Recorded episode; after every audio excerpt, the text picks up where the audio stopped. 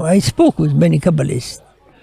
They're living in another world. They gave me some drugs, I don't know even what. I didn't feel anything. The afternoon, I'm going to TV and I'm declaring myself a Messiah. So why assume that there was ever some form of uh, Judaism that was totally divorced of mysticism?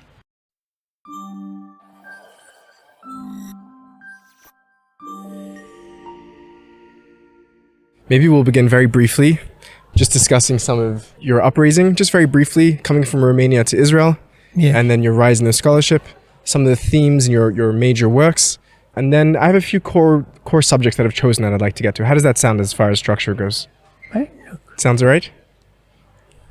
look uh, I made Aliyah when I was allowed to make Aliyah with the family, meaning uh, we wanted to leave much earlier, but the communists didn't allow.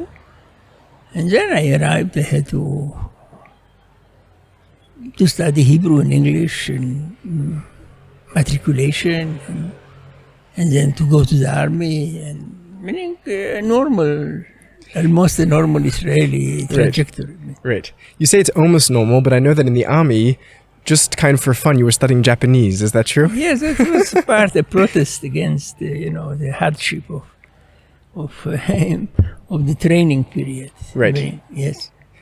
But while you were in the army, and even earlier, you were already reading on the scholarship of religion and philosophy. Mircea Eliade, you mentioned as one of your No, early I, readings. I I read uh, a lot of philosophy, not on religion, because in Romania we didn't have books on religion. right. Meaning that uh, not that I had something against or not, but it simply it was not available. Right. Uh, when I arrived to Israel, I read Eliade, but I read Eliade much more in order to improve my English rather than to, to study religion. So, but it was fascinating to read him. Yes. Uh, for sure, it was not uh, metacritical reading. It was just consuming what he said, Right. which was very attractive. Right. And slowly, after many, many years, I became disillusioned with his views. Yes. I, mean, I wrote a whole book on Yes. this. Yes. Yes. But Yes. this book, you know, not just to write a book. I had to invest a lot of years of of studying material, which are unknown, in fact, in Israel or even in America. Uh, Material that belonged to Eliade's Eliade's corpus. Yes, starting with Romania, I never heard about him because he was persona non grata Right. Right. in this religion. Right. When I arrived to Israel, I had other things to do than to read Eliade. But in the moment in the army, when I started to improve my English, I started to read. And uh, his uh, English is very, very available, uh, very.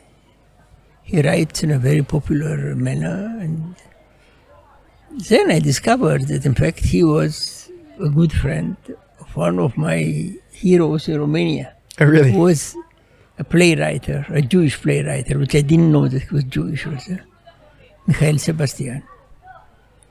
And that was fascinating for me to see this Eliade that I knew that he's Romanian, but Right. uh, coming from another world. And this Mihail Sebastian that I was admiring his uh, plays. Um, so that was an incentive to. Then I discovered that there were rumors about his far right views, Right. which became even more interesting. and then started the polemics about him in early 90s. Uh, I started to speak with people who were experts in Romanian affairs. And it was uh, simply fascinating Yes.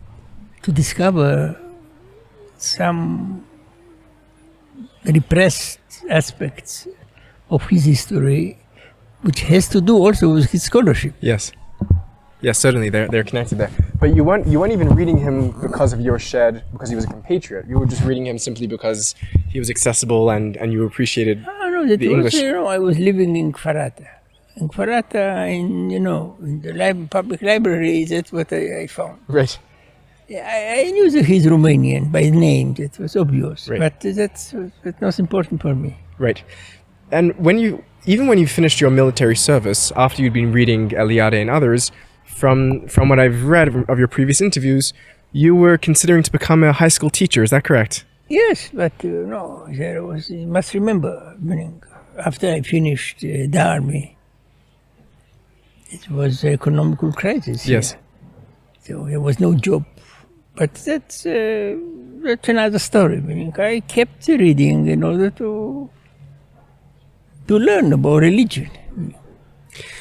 It seems, it seems almost.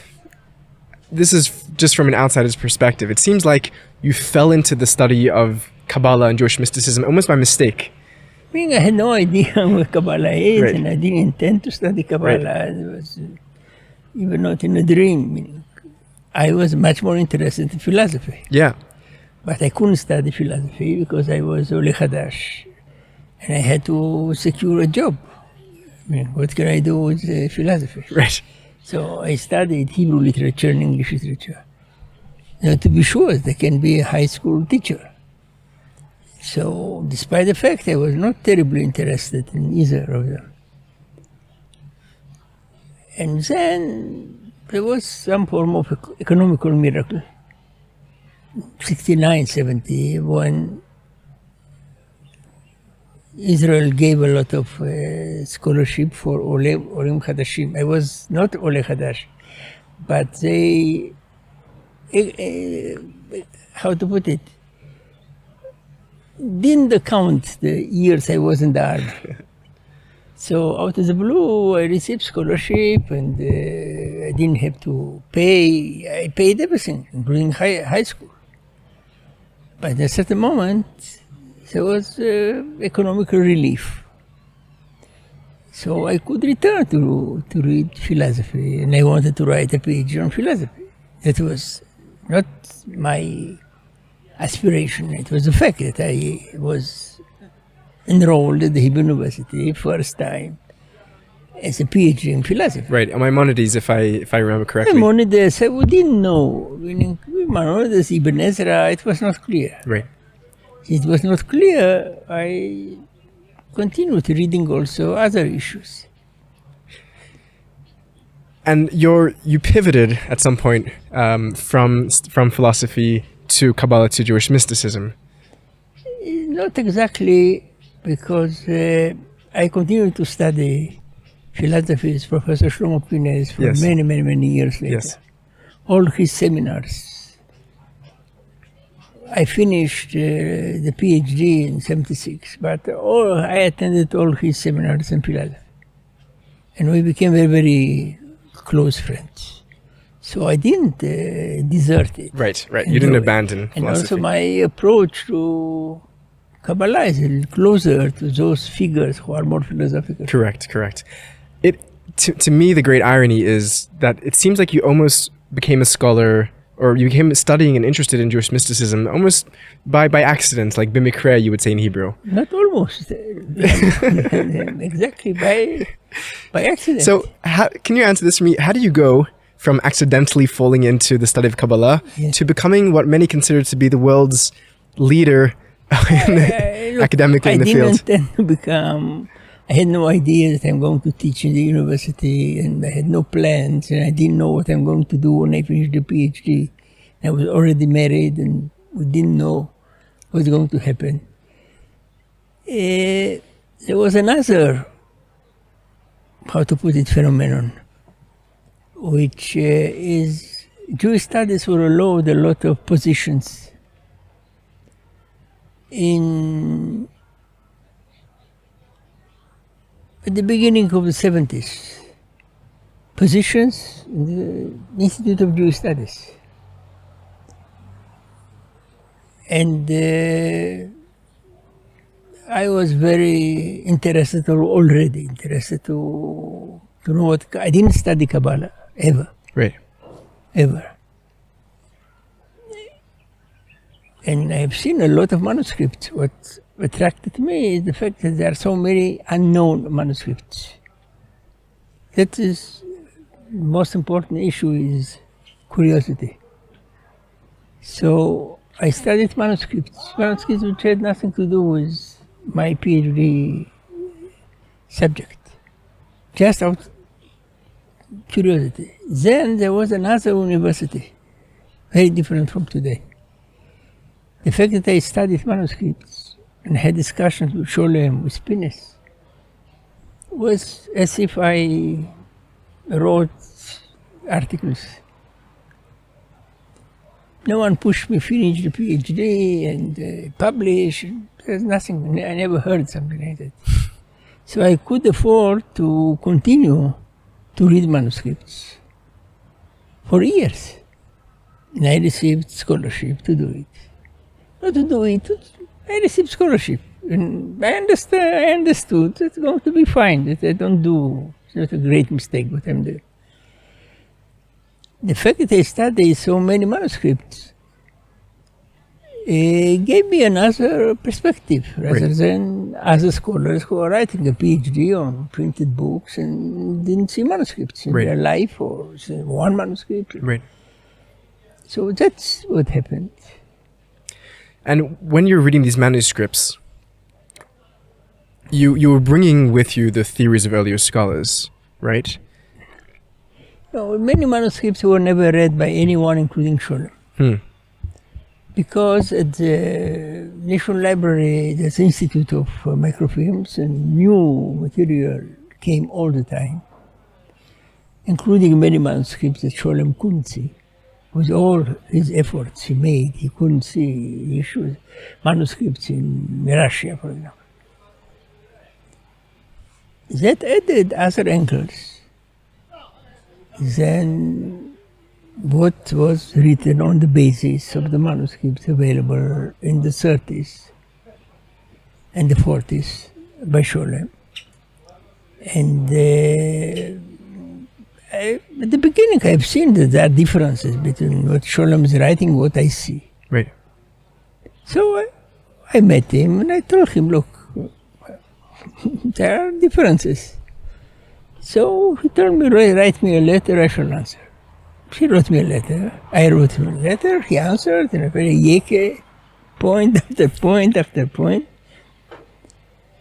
I didn't agree with his. Uh, the PhD, when I wrote the PhD, I quoted this letter saying, look, this date he wrote me a letter and he claimed so and so, and, and that's written the PhD. And I didn't, I was not hurt uh, by it, on the contrary. So I didn't want to become, I, not I didn't want, I didn't imagine to become a scholar.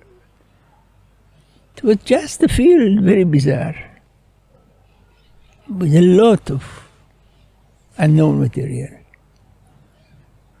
Zen Kabbalah was not in like today. Right. Today it's another world. Zen Kabbalah, no one knew what to do with Kabbalah. How did how did Gershom Scholem respond to your criticisms of his readings?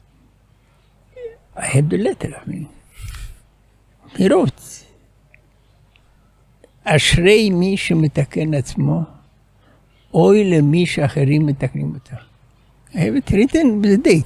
Uh, happy is someone who corrects himself. Woe to someone who is corrected by others. Hmm. That I can show you the letter. and uh, we remain in very good relations.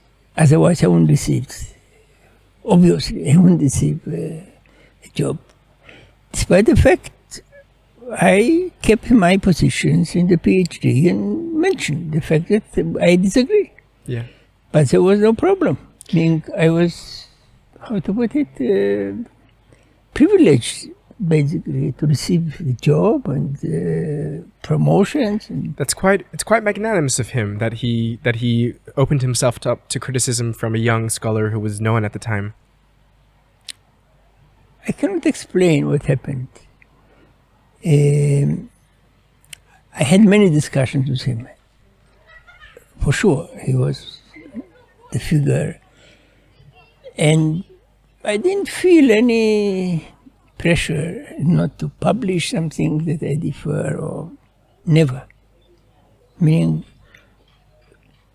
he was big enough then in order to be able to how to to manage also some minor To make space for you. Yes. Yeah. No, that's but very beautiful. he had the feeling that I'm going to criticize him more. and uh, he told some people, it was published in Haaretz, that I shall write, Sh- Scholem was quoted, I shall write a book criticizing him. Right. Which you you ended up did you ended up doing that that that prophecy I bore didn't, true. Look, I didn't intend to do it. You know, people uh, have the mythology of, you know, I didn't intend to write any book Right. because I didn't have to write. I was promoted without writing books. Right. So friends of mine pushed me to write. Right. It was uh, David Ruderman, Ivan Marcus. They told me, look, uh, if you have those ideas, uh, why don't you write a book? Right. So you went out to murder the father. That wasn't your objective.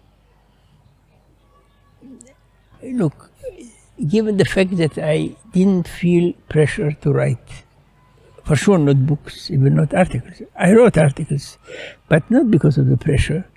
And no one told me, look, you need a book not to be promoted. I was already uh, so not associate professor, associate professor without writing one single book. Right. And I, when I was promoted, I was promoted not because I wrote the books. uh, Right. Meaning, writing the book uh, that it is the criticism of Scholem is not something intended or planned or something. Simply in 86 in JTS, people encouraged me Yes. to write something more Right. general for discussion. Right. So I wrote something, and there is criticism there. It's very natural. Right. I, I hope that uh, you know I didn't exaggerate. Right. Hmm. You you wrote you wrote a work which was published in 1988, if I'm correct. Yes, New Kabbalah New Perspectives, where you really turned over you turned the field on its head, and and that wasn't the end of that was just the beginning of your scholarship. I, don't know. To, look, it's just it's not a phase. Meaning, I continue to read manuscripts between 71 and 86 all the time, and I continue to do it after writing the book. In scholarship, especially in humanities, changes are in- inevitable. Right. Meaning uh, to say, look, you did something exceptional. There's nothing exceptional. It is, it is the way of the world. Meaning to say that things that Scholem wrote in the 30s should, uh, how to put it, hold for many, Right, many right, decades. It is right. that unnatural. Right. So the fact that there are differences is something quite normal, Right, I believe. right. So the You- people created a mythology. Right. You you you're portraying it as quite normal, and I think that's humble of you because I mean you've gone on to be so prolific. You've written over thirty major major works, and you it's very hard to keep up with your writing because every time you you refresh to look at the writing list, there's a new So book that's, out every year. There's a new normal, book. No? I think I think it's extraordinary. It's Um, normal. I'll tell you, I'm, I'm curious. I'm curious what what kind of the what the secret sauce is in, in your working because because you're this the prolificness of your work and, and I think I think it's going to take many many decades if I can be fair to to grapple with with your output at the very least. Look, I don't write uh, almost any book which is planned or intended. Uh, the book about perspective, I told you, I wrote because I was pushed. And then the other books on Bulafias at the PhD. When I started to write the book on the Golem, I didn't intend to write a book on the Golem at all. But there was an exhibition in New York. So I wrote for the catalog, it was too long for the catalog. So So they took apart, and I said, okay, I should write a little bit more, it's going to be a small book. But I didn't intend to write a Right. book on the Golem. right, I hear you. That is quite, I can demonstrate it. So also other books emerged out of lectures, Right, which I was invited and I didn't initiate it, like the book on Hasidism. right, So it was in Harvard. There was a conference, I believe, in 88 on Hasidism. So I wrote a long article was published, a part of it in 91. So I thought, okay, I should work a little bit. So it became a bigger book, but without a conference at Harvard. I don't know. I, almost all my, my books can be explained by accident. You so you say it's accidental, Yes. but I'm very very glad that it happened because I I for one and many many hundreds of people Yeah. have been benefactors of your of your really great work. Yes, but you must see the background. The background was not to change the course of scholarship in Hasidism. Right. But just a lecture I gave at Harvard, and it was long, and I published a part, and then it was a pity that uh, the other part should not be published. So I should work a little bit more, and then I worked and it became a book. But it was '86. Uh, I wouldn't say that I am going to write a book on Hasidism. Right. Right. I hear that. There's a it's it is a funny thing among, among scholars when they're they're so prolific. You know, they say a joke. Who who who published something like almost like 500 books? Who was it? Uh, Nausner or Klausner? Who was it on on rabbinic on rabbinic thought? Yes, You know who I'm talking about? Neusner. Neusner. They say a joke that a student came to visit him in his office, Yes, and uh, and he knocked on the door, and he said, "Wait a minute, he's just finishing another book." right? I know him. We met once, twice. He was an extraordinary scholar who had very good ideas, but he didn't have the time to document them. Right. So what happened then had a huge impact then. Ask today people what happens. He wrote 500 books. Yeah. Yeah. Crazy. Who is reading today? Oh my. Why? he had ideas. He was not stupid, and uh, but he didn't document. Right. So, so that's a di- I hope big difference. I'm documenting as much as I can. But he did document them. 500 books is, is documents now. No, I didn't write 500. Didn't write even. Maybe I wrote 30, 40 books. It's. It, I think. I think something. I'm, I'm trying to. I'm trying to. Um, you're an enigma to me, and and I as a as a as a student, as a reader, as an interviewer, I'm trying to unpack this enigma that sits in front of me, and I think that perhaps maybe maybe a key to the enigma, um, which some something that you've mentioned now and many times in previous interviews, is your commitment and dedication, almost in a in a religious sense, to the text itself, to the manuscript itself. Not only manuscripts, also books. Uh, meaning, in most of the cases I wrote, uh, pertinent material is found in manuscript. But when I write on Eliade, for example, Yeah. so it's not manuscript. Right. Despite the fact I found a fascinating manuscript Right. unknown, unpublished Right. by Eliade. But not because I was looking for manuscripts. Okay, so we could say text more broadly. Yes. Text, I believe that uh, in humanities, if you like to trace the development of a thinker, you must read him. How do you read a text? Depends what text. Meaning that, look, people believe that Kabbalah is a difficult text. Not at all. The most difficult texts are Hasidism. People believe the Hasidism is simple. Kabbalah is relatively simple because they have the structures of Sfirot and Partzufim, and you know what to expect. It can be a nuance or here or there or disagreement, but it is a skeleton. Yeah. And the moment you know, you know. In Hasidism, you don't have such a skeleton. You must understand what's written there, not rely on extra. Right. So it depends how do you how you do what texts are you reading. Meaning Hasidic texts are very difficult. Not because they are complex, but because they are flexible.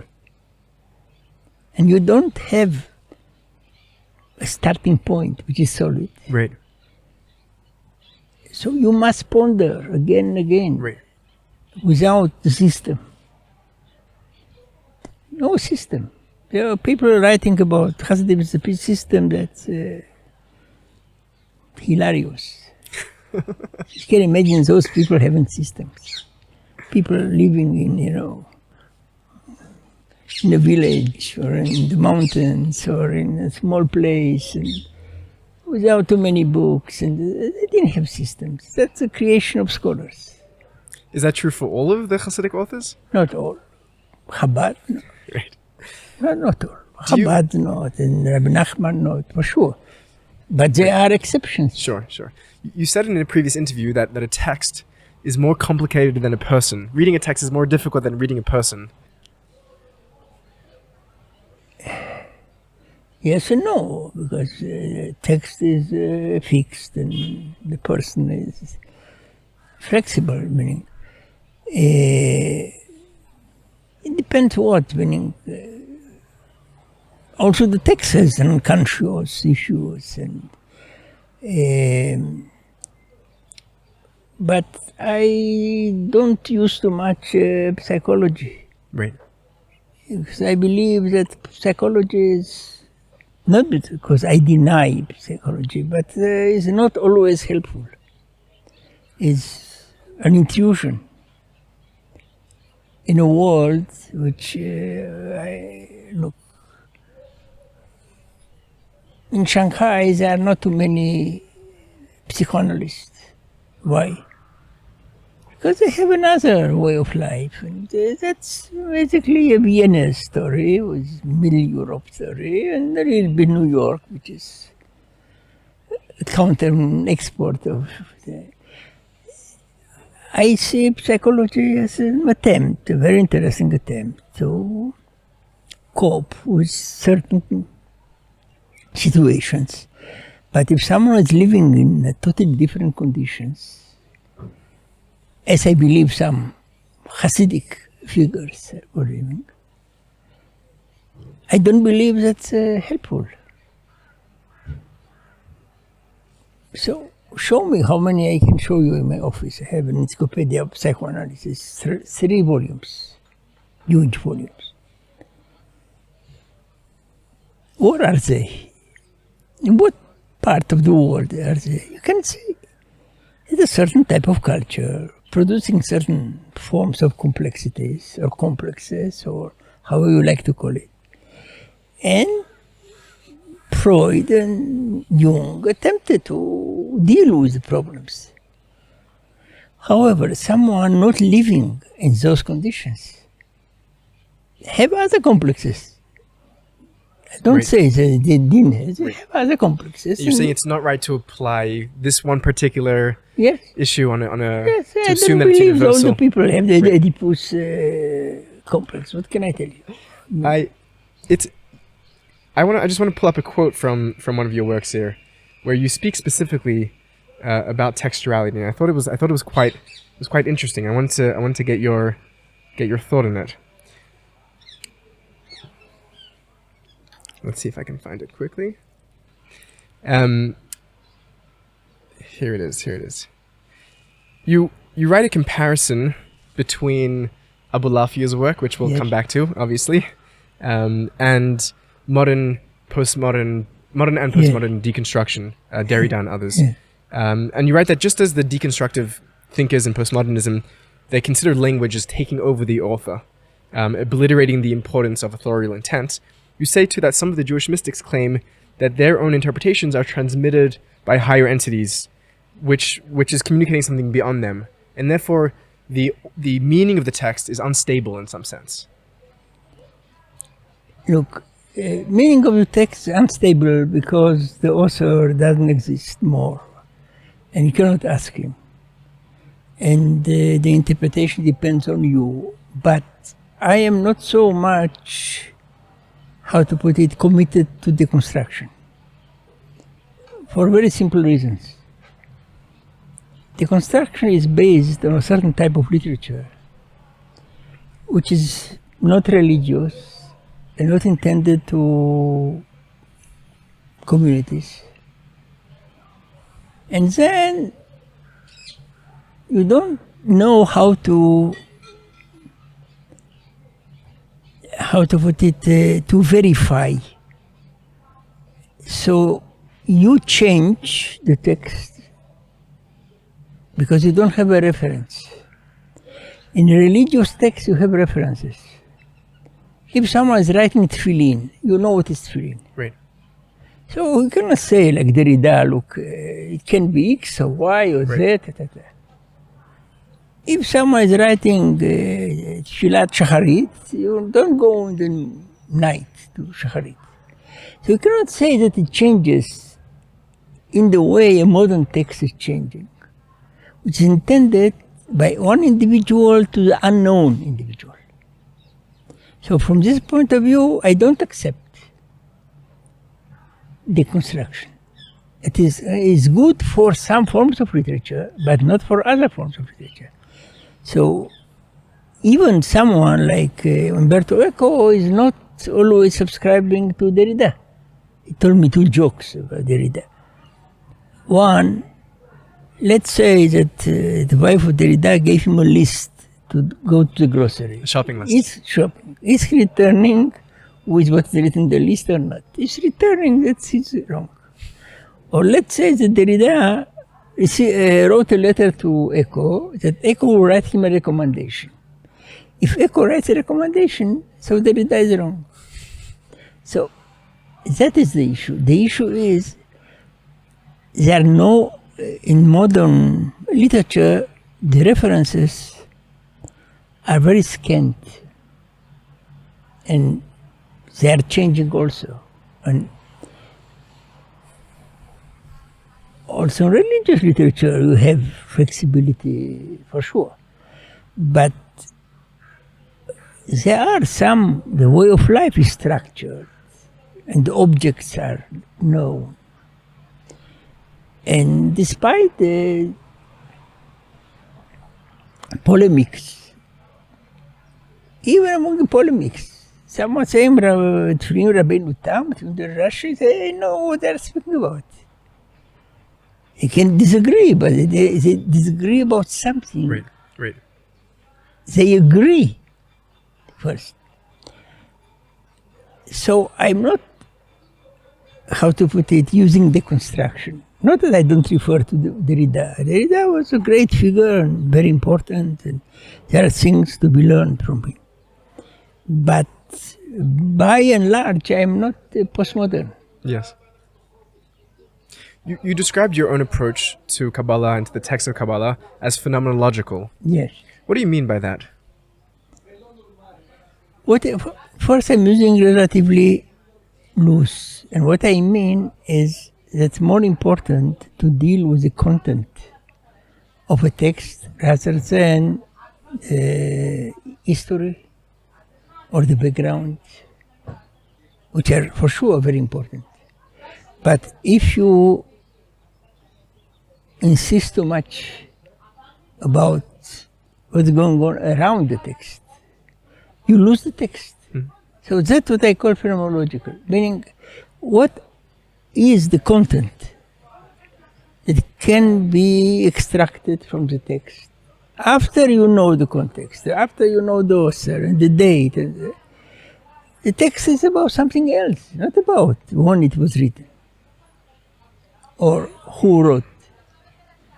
So phenomenological is to put an emphasis on the content, which is the phenomenon of the text.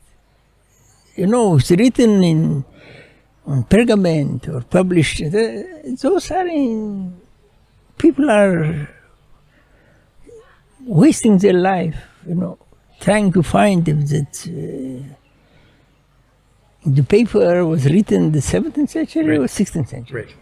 It doesn't affect uh, the text. Right. You want to know what does the text itself have to say? Yes. Right. So tha- that's what I call Right. it. It's interesting because most people talk about phenomenology, about the human phenomena. You're talking here about the textual phenomena. I deal with texts and I don't have access to the persons. Right. When I have access to the person, will be maybe different. But, Right. But uh, it's very difficult to have access to the. You know, I spoke with many Kabbalists. Uh, not so simple, meaning uh, they are living in another world. Right. Meaning it's very difficult to communicate. Right.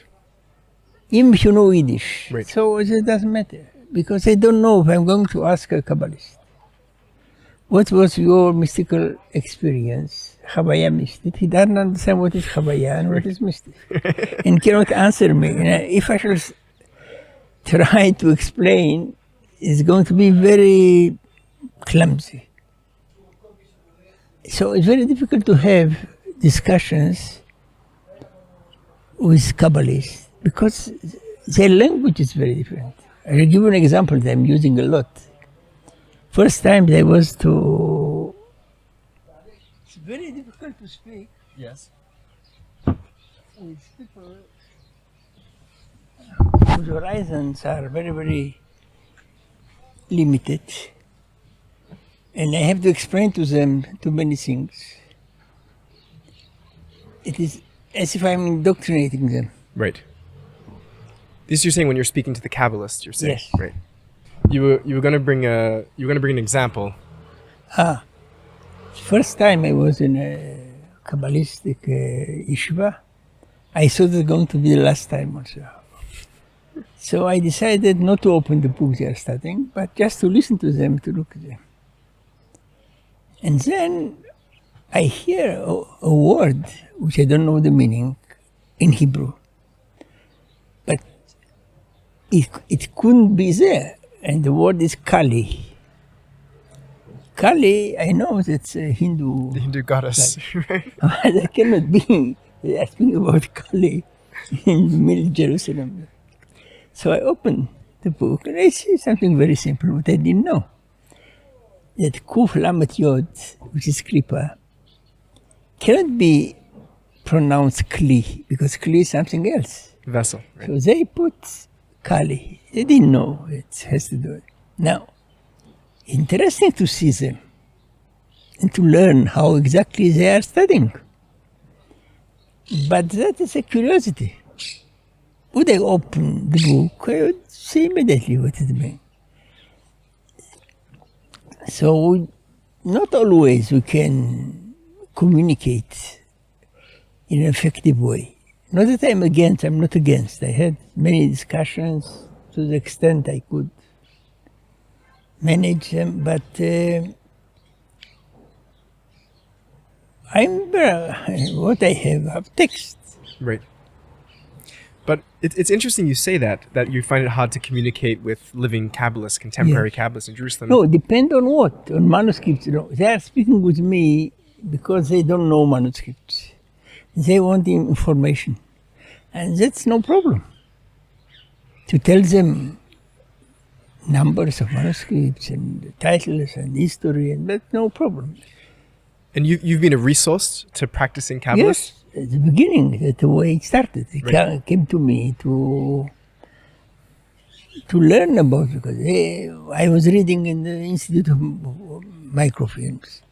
They were coming there, they didn't know what to look for. Right. They didn't know how Right. to look for. Right. Were they surprised to meet someone who was so steeped in Kabbalistic texts, but was so removed from Kabbalah as a practice and as a belief system? Yourself? No, I didn't understand. Were they surprised to meet you, Yes, a person who was so steeped yes, uh, in the knowledge, in the texts, yes. but yet so removed from it in terms of practice, in terms of experience and belief? I don't want to tell you the example that the professor of mathematics is not a triangle. Is not what? A triangle. Right. Meaning, I attempt to look in a sympathetic way. I don't criticize Kabbalists or traditional figures, etc. I attempt to be sympathetic, but uh, that doesn't mean that I identify. Right. I myself didn't have mystical experiences. I didn't try.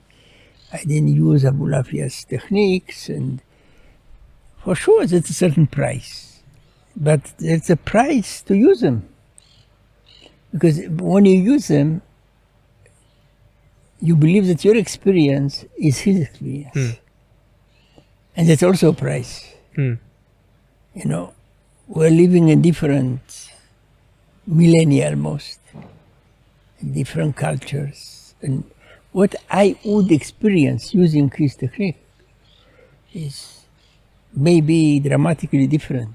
So if you use it, you can make as great a mistake as not use it. You feel like it would have compromised your own honesty and integrity as a scholar if you would have experienced it for yourself. Is that what you're saying? I must say that I am uh, not afraid of. Uh, I simply, what is interesting for me is curiosity, and not so much uh, to have the experience of. Your curiosity doesn't extend to the experience as No. well. Meaning, would I have, you know, out of the blue, without making any effort and without having any academic commitment, it would be something. May, may, if it happens, it Right. doesn't depend on me. Right. But uh, I didn't initiate anything. Right. You know, there there are some easy ways to get there. Things like psychedelics. There are some easy ways to bring on what people would consider mystical experiences. Uh, I didn't try by myself, but uh, two friends of mine, I would like not to, scholars, to mention names. When I was once in California, once in the east side, they gave me some drugs, I don't know even what. I didn't feel anything. I must say. Maybe you're immune to mysticism because you've read it too much. I am or not, but uh, look, I didn't initiate it.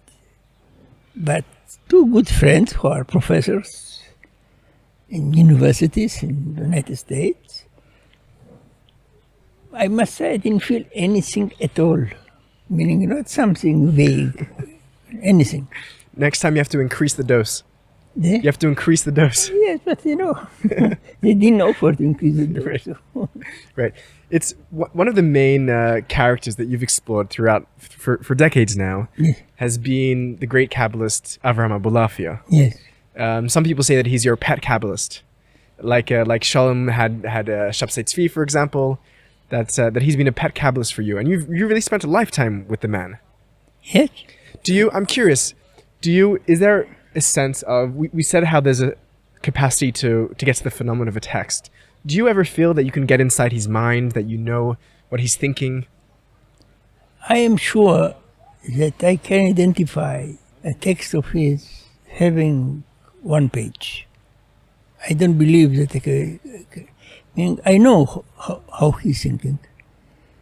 I know his uh, vocabulary. Um, I can imagine what will be his reaction to something theoretical, meaning to a question that Right, uh, hypothetical, meaning he right. didn't write about. Right. I can imagine what will be. I'm not totally sure, but uh, but I don't. Uh, meaning, I believe he was a fascinating figure, but it's not me alone. Also, Sure. people like Eco and Derrida, Sure. who I mean, to be fair, largely through you and largely because of you. Uh, I believe he was uh, an interesting mind. Can I ask? A, can I ask maybe a bizarre question? Do you love him? To a certain extent, yes. Mm. But the reasons are not exactly the depths, but his courage Mm. to be himself. And not to subscribe, not to, how to put it, to answer all the criticism. And to, as a person, I believe that he was fascinating. Yeah. You don't have too many people like this in Judaism, except of Spinoza or something like Yeah. that. Yeah. So, love, I don't know exactly, but but for sure I admire, him Admire as a thinker. Right. I hear that. I hear that. Why? Why did you choose him? Why was that? I mean, you described it as a bit of a mistake before, but Yes. but it's gone beyond that at, at this point, hasn't it? First, uh, meaning, I didn't intend to write about him. I can say I scarcely heard the name. But uh, there was a problem with my PhD on philosophy. Professor Ephraim Gottlieb, who was, I was his assistant in matters of Kabbalah, told me, look, why don't you write about the commentaries on the Guide of the Perplexed of Abulafia? So I thought that's perfect. Right. So I spoke with Pines. Pines was reticent, but I decided I'm going to write about it. Uh, first, there was a lot of material unknown. A lot. So that's exactly what I was looking for. Meaning things that I can read and don't have to to finish immediately. And then I discovered more manuscripts, and there are many issues that I didn't write, and I'm writing even now. Look, there are professors of philosophy who, or history of philosophy, or all, all their lives are writing about a philosopher. Of course. So I don't do it, but uh, given the fact that Bulafia wrote something like uh, 40, 50 b- Right. books, which are difficult, Right. and they are often they are misunderstood. I see nothing bad about it uh, Right. to write over the years. No, I think it's a wonderful it's, it's a wonderful service. You you brought him in many ways from obscurity back into a reputable place. And, and this is not a fair question because you've written something like half a dozen books on him, and, and not just light books. You've written serious, you know, 300 page works. What is it that sits? What's the core of his system? What is it that makes him tick? What's what's the beating heart of Abulafia? If you could condense it. I believe that uh, his courage to go against uh, the grain, against the current, to say Kabbalah that all the Kabbalists are claiming is not Kabbalah. Yeah. He has another Kabbalah, and he built it to a great extent from the scratch. Yeah. And he had to argue about it. He was excommunicated, and that's uh, the real drama in the history of Kabbalah. Yes. So Kabbalah people claim I received and okay, I should divulge something. He was very courageous. What? But what's what's the core point that he's trying to get across in his in his philosophy, in his own idiosyncratic Kabbalah? That that he can can become one with the deity, because his intellect and the God as divine is a mind. So they are. It's a radical claim, which even Scholem was afraid to allow. And I believe that uh, the main how to put it, uh, trigger of creating techniques, how to do it. Attempting to show that is the core of Judaism. attempts to to unite with God, essentially. So this brings us back to to your early work that we were speaking of earlier, which is your new perspectives, where you argue very forcefully and persuasively against Scholem that that union with God, a unio mystica, the mystical Yeah. union with God, does exist in Judaism and in abundance. Yeah. Right. And uh, Abulafia is one of the, the Yeah. case examples of that. Yeah. Um, you've written a lot on, on this concept of unio mystica in, in Judaism, in, in in Kabbalah and in, in other earlier Jewish Kabbalah sources. and some other. Right. Uh. I'm curious, how do you see? I want to I want to open up a bit of a comparative space here. How do you see this concept of uniting with God, unio mystica, in Judaism differing from other mystical traditions? There is no one concept. There's one term, but there's no one concept. Someone who is claiming that uh, the most important part of man is mind, so Mystica is a union of intellects. Someone claiming that the soul, so it's a union of the soul. Uh, so there's not one concept of, of Mystica. Uh, to a great extent, denial which is very, very Scholemian, meaning that what he claimed that categorically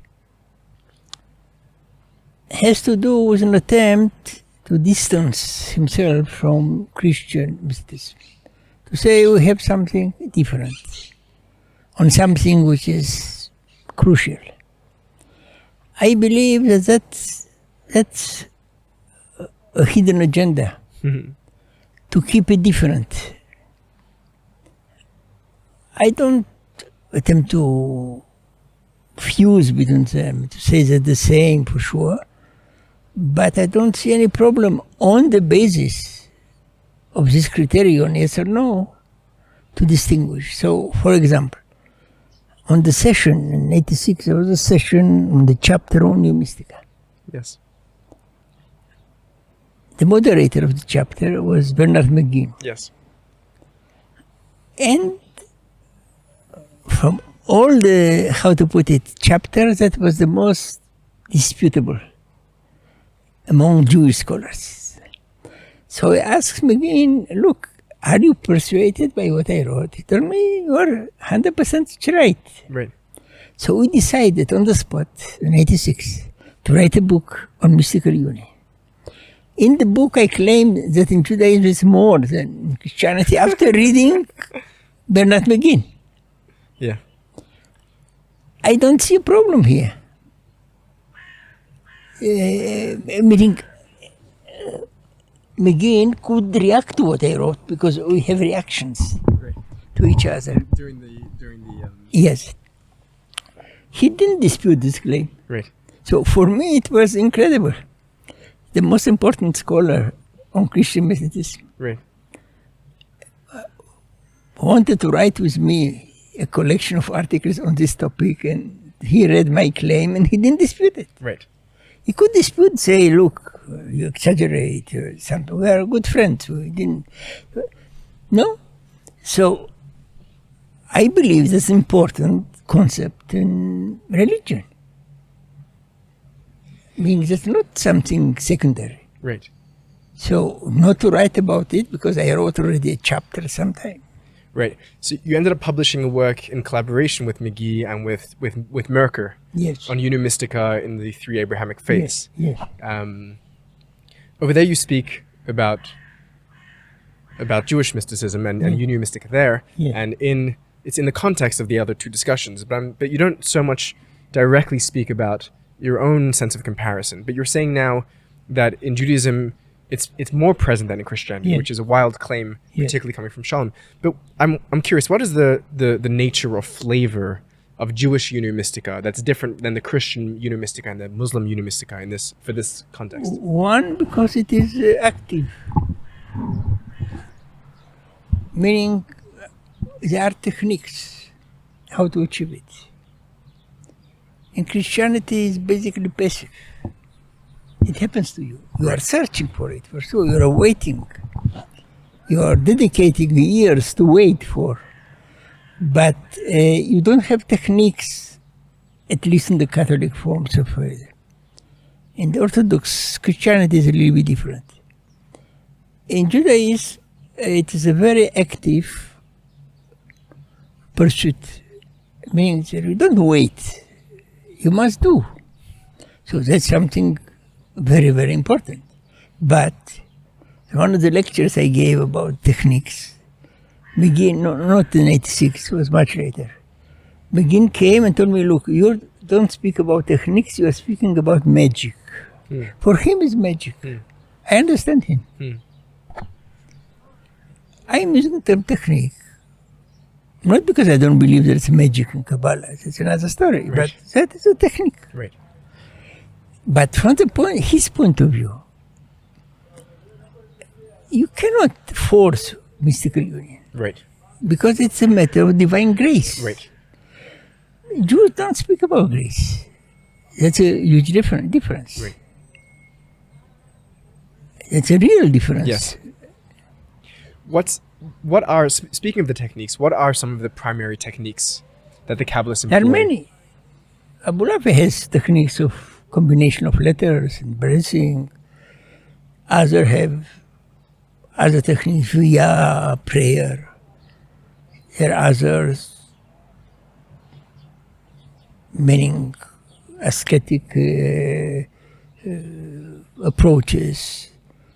Uh, others are like Hasidis by, enthusiasm and mean, there are different different forms of approaching Right.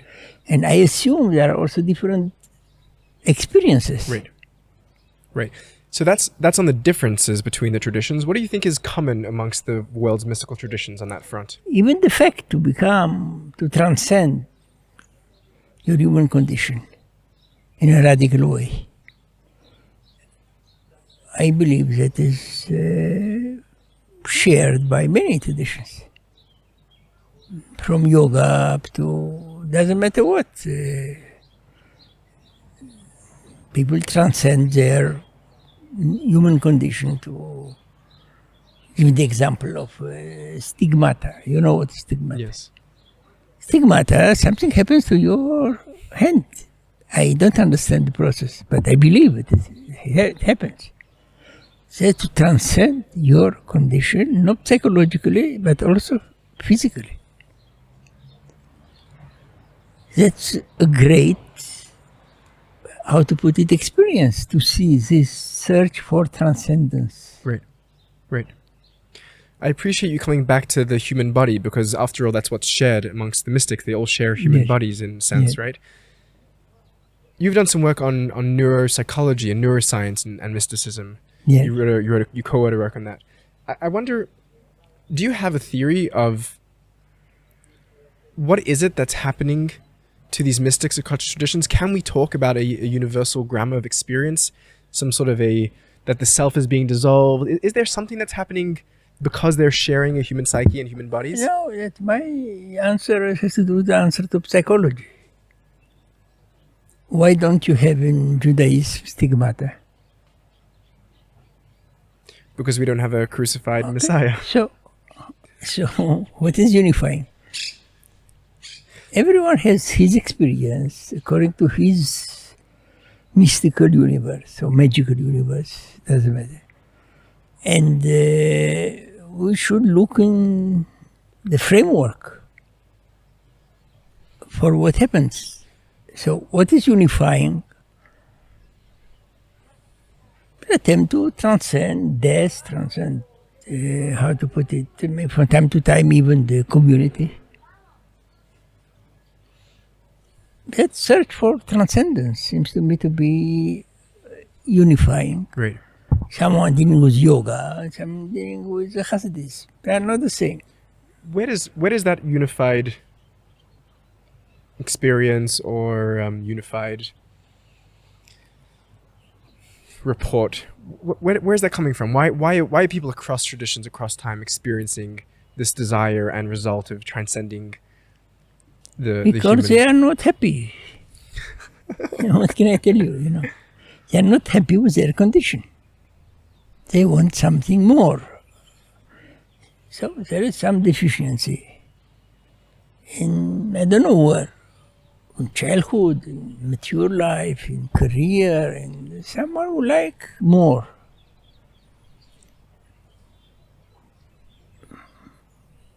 Since I didn't aspire to anything, so I didn't miss anything. do you think do you think plato's formulation of the theory of the forms and plato in the republic yes. his the allegory of the cave and the theory of the forms. Do you think that articulation is coming from a place of, of lack that he's looking for something more, something more real? For sure. Look, that's uh, for sure. Plato understood very well that we're living to a great extent in the world of illusion. So we're looking for something stable. The cave story is what is stable.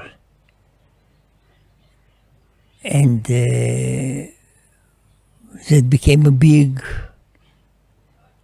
a big uh, how to put it uh, metaphor in mysticism people are looking for something stable that's also transcendence people believe that what they are is transient Do you think that the that the Jewish mystics do something positive with this search for transcendence, with this sense of um, of lack? Do they do they do something good with it? Look, most of the Jews didn't have any problem with their condition. They were normal, how to put it, common people. There were people who had other aspirations. But I don't say that is Judaism. Hmm. It is found in Judaism because Judaism is a religion of many, many people. Yeah. And there are people having other aspirations. most of the cases, someone aspires to be a Chazan. And the he's Chazan, that's his word. Right. Okay, that's fine. It's transcendence Right. of his non Chazan experience. Right. There are people who knew Talmud by heart, like Solomon Maimon, and he wanted more. Right. He wanted philosophy and Kant, and uh, so people like uh, Solomon Maimon, for sure, was not happy, despite the incredible capacities he had. So he wanted to convert, he wanted to criticize everyone, he wanted to. Not because he was stupid, because he was super intelligent. So, for sure, this search for transcendence is different in different people and have different prices. And uh, I don't know if different attainments that I simply don't know. I take them by word. That's what they wrote, that's what they felt. Right. It's it's incredible thinking about what they did with this drive for transcendence though. I mean, I I couldn't imagine Judaism today without Kabbalah. Like what, Yes. what would that look like? Yes. Can can you what would it be like if that phenomenon didn't exist? Where would we be? Look, there was never a Judaism without, some form of mysticism. Meaning, uh, the assumption that in a certain moment Kabbalah emerged and that filled the gap, that's not true. Start with Rabbi Akiva. He was praying in the middle of prayer, he was, you know, in ecstasy. So Rabbi Akiva, know. So was Rabbi Akiva, not Rabbi Akiva of the Hekhalot, Rabbi Akiva of the Mishnah. Right. So you can say that uh, there was no mysticism there, other form of mysticism, but it was ecstasy. Rabbi Akiva. Yes. So it's enough. Rabbi Ishmael uh, having this experience of uh, God. is- Yes. It's in Talmud, it's the beginning of the Talmud. So how can someone claim that there was Judaism without? In a certain moment, something came in, intruded. Right. But that's not true. Right. You know, the, take the book of uh, Psalms. It's very mystical. Shiviti Hashem nagdi tamid. What can be more mystical? To have God in, in one's Yes. presence at all times. no. Yes. So, so why assume that there was ever some form of uh, Judaism, including Halacha, that was totally divorced of mysticism? Right. That's, that's uh, runs against uh, facts. How are you defining mysticism for sake of, of this point? Look, uh, there are many definitions of mysticism. The definition I prefer, not that uh, explains everything, a mysticism is the search for a contact. The search for a contact with something greater than you. It can be God, it can be a sefirot, it can be intellect, it can part of your a very important part of your scholarship has been showing the internal continuity Yes. of, of Jewish mysticism from Talmudic sources, from from antiquity to the Middle Ages, right against earlier trends of scholarship which saw discontinuity and external yes. external eh, like infiltration.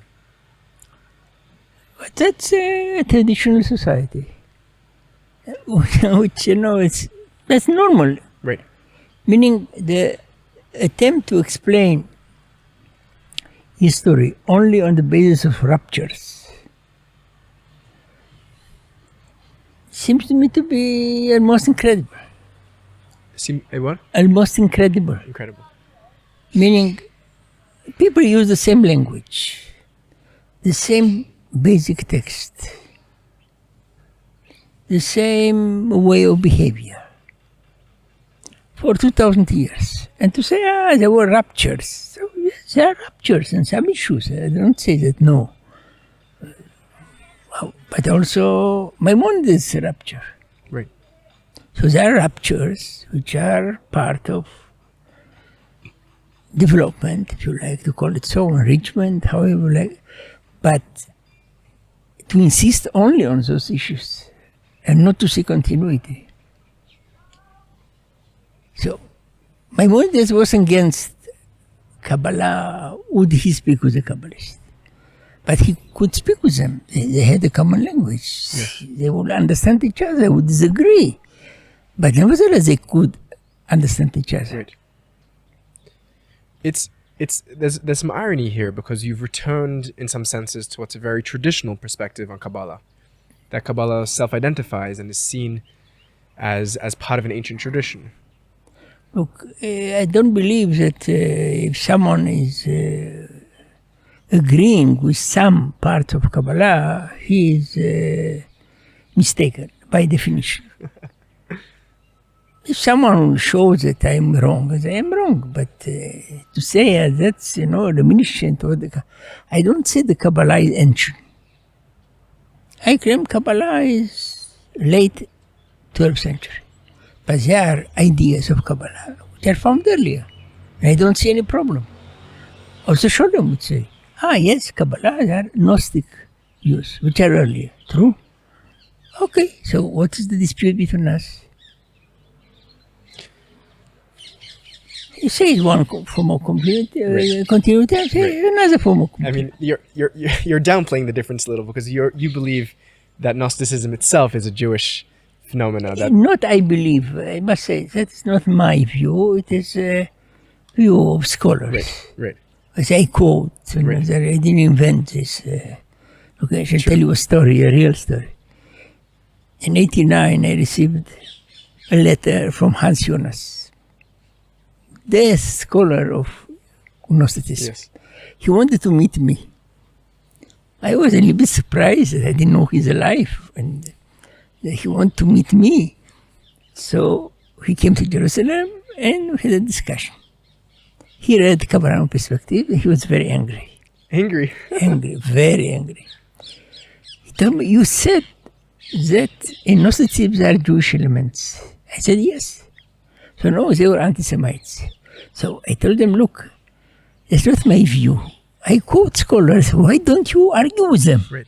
Why do why you came to argue with me when it's not my my idea? Right. Then he told me, ah, but you said it from Jerusalem. So okay, so that's not an argument for me. So that's a development in scholarship of Gnosticism done by non-Jewish and Jewish scholars who claim there are Jewish elements and they wrote about it. Right. So if I adopt something like that, that means that, uh, uh, you know, that I adopt the Kabbalistic view. No, that scholars, serious scholars, which I see no reason not to quote them. Right. But I don't say that Kabbalah is ancient. But I say there are ideas in Kabbalah which are earlier. Right. And I don't say that uh, Scholem wouldn't say about other things that early. I say, but it's Gnostic. So what? Right. If if one wouldn't know better, it almost one could one could almost assume or or read a hidden agenda in your work, Yes. which is which is a very traditional agenda, arguing for for for the antiquity of, the, of these ideas, arguing for the centrality of the mitzvot, the rituals. I mean, your in your defense, you'll say that those are just that's what's there in the text, but look, um, look, you come up with a very like- traditional look, reading of Kabbalah in the end. As I said earlier, traditional or not, if someone has a problem, he must show specifically what it is. Right. Maybe otherwise it's just an epiteton. Say that's traditional. So what? Traditional is wrong. Right. Okay, show me that's wrong. Right. I have no problem Right, with it. Right. More than just traditional readings, when I read your work, I grew up in a Chabad family. Yes. So my approach to Jewish mysticism is entirely mediated through Chabad Hasidism. Yes. And I'm, I'm very well aware of that. When I read your works, I read I read your Messianic mystics, for example, Yes. and you're talking about the interior process, the the this, the the inner psychology, the inner redemption, Yes. which to me, when I'm when I'm used to reading other scholars on Kabbalah, they're talking about something which is far away and up in supernal realms, and the interior reading seems like a almost like a Hasidic reading. But yet, that's the reading which you're bringing back to the Kabbalists themselves. So Do you believe that? Do you believe that that is That was part of life. I mean, the, people have inner life. I mean, even a psychoanalyst would say that people have inner light, and that's very important. That's shaping their life. And to say that everything is economical or social or political uh, is better. What I say that uh, I see it uh, it's commonplaces.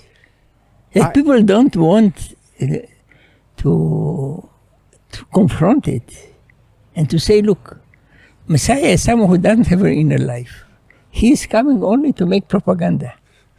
So, okay. I see no problem with it. You know, I, I don't see here first Abulafia saying that Messianism is an inner story. And there are many other Kabbalists saying before Hasidism. So someone is arguing with something like that. You know, I brought examples. I wrote a book, uh, not just an ideological book, bringing examples. Uh, people deserted the inner life in favor of social movements because, uh, in a way, they didn't take seriously the material. did it take seriously what They didn't take seriously the material. material I hear, I hear in, in their reading of it? You can, uh, you know, imagine someone who declares that he's the Messiah and didn't have an inner life before. Just in the morning, he decided, you know, For entirely in the afternoon. I'm going to TV and I'm declaring myself a Messiah. Why? Because that's a good idea. you can imagine something like that. Something uh, abrupt. Right, right. So, what I say is something I believe very easy to to understand Right, and much more practical right. rather than the idea that okay, Sabbatai had a revelation out of the blue. He's the Messiah. Right. For sure, hidden in an inner life. We know. We know about Sabbatai Tzvi.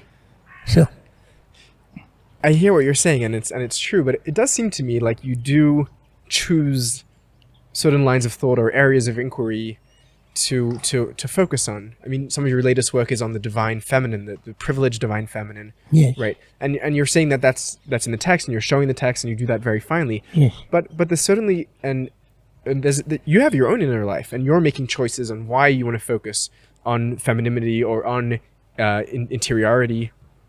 Look, I believed in what Scholem wrote for many years that, you know, Kabbalah is basically androcentric. Androcentric. Androcentric. Yes. What can I do is I found with the time texts which don't work exactly. So his explanation that Shekhinah is out of the blue came from Gnosticism or from Christianity, according to other explanations, when you can find in Babylonia a term named Shchintu, which is feminine, running a palace. So, I found sometime, I don't remember when, that there is a concept named Shchintu in Babylonian religion, dealing with a clearly feminine figure who is some form of a runner of a palace. So, do you believe that the emergence of the term Shekhinah in rabbinism is just an accident? He didn't know how to put it, uh, Hebrew grammar, uh, and made a mistake. Right. We say Shekhinah is okay, it's uh, Shekhinah, but it's, it's masculine. And then it turned to be feminine. No. That's serious. It's not that I discovered or had an inclination. I explain to you why. Because there is such a term. And this issue was neglected by the scholars. And they made efforts to evade the feminine aspects of the Shekhinah before Kabbalah. And it doesn't work always. And so I don't believe they have an agenda. I'm, I have a, here a fact. You know, to, you know, first I found that Shinto is, and then, then I wrote in Kabbalah and Kabbalah Kabbalaneros, etc. And then I discovered a small article by an Israeli scholar, and that's important, about the root Shin Kaf Nun Nakadin. Hmm. He doesn't know what's Shina, but he's saying it's feminine. So two different, exactly the same root. Oh, what can I do? What can I do if I see something like that? To say, ah, look, uh, be cautious. Don't push against the feminist, because that's a feminist prejudice to say there is no feminine aspects of the Shekhinah. It's a feminist prejudice to say that there's no. It's a feminist project because the feminists would like to show that there is something wrong. Hmm. Something wrong. Hmm. So I don't say the Kabbalists were better husbands or not. I make, uh, how to put a semantic remark. If you can show me, you, you know for sure שמות המלאכים באו מבבל, true? So what's the Shekhinah came from Babel? Right. What's the problem? Right.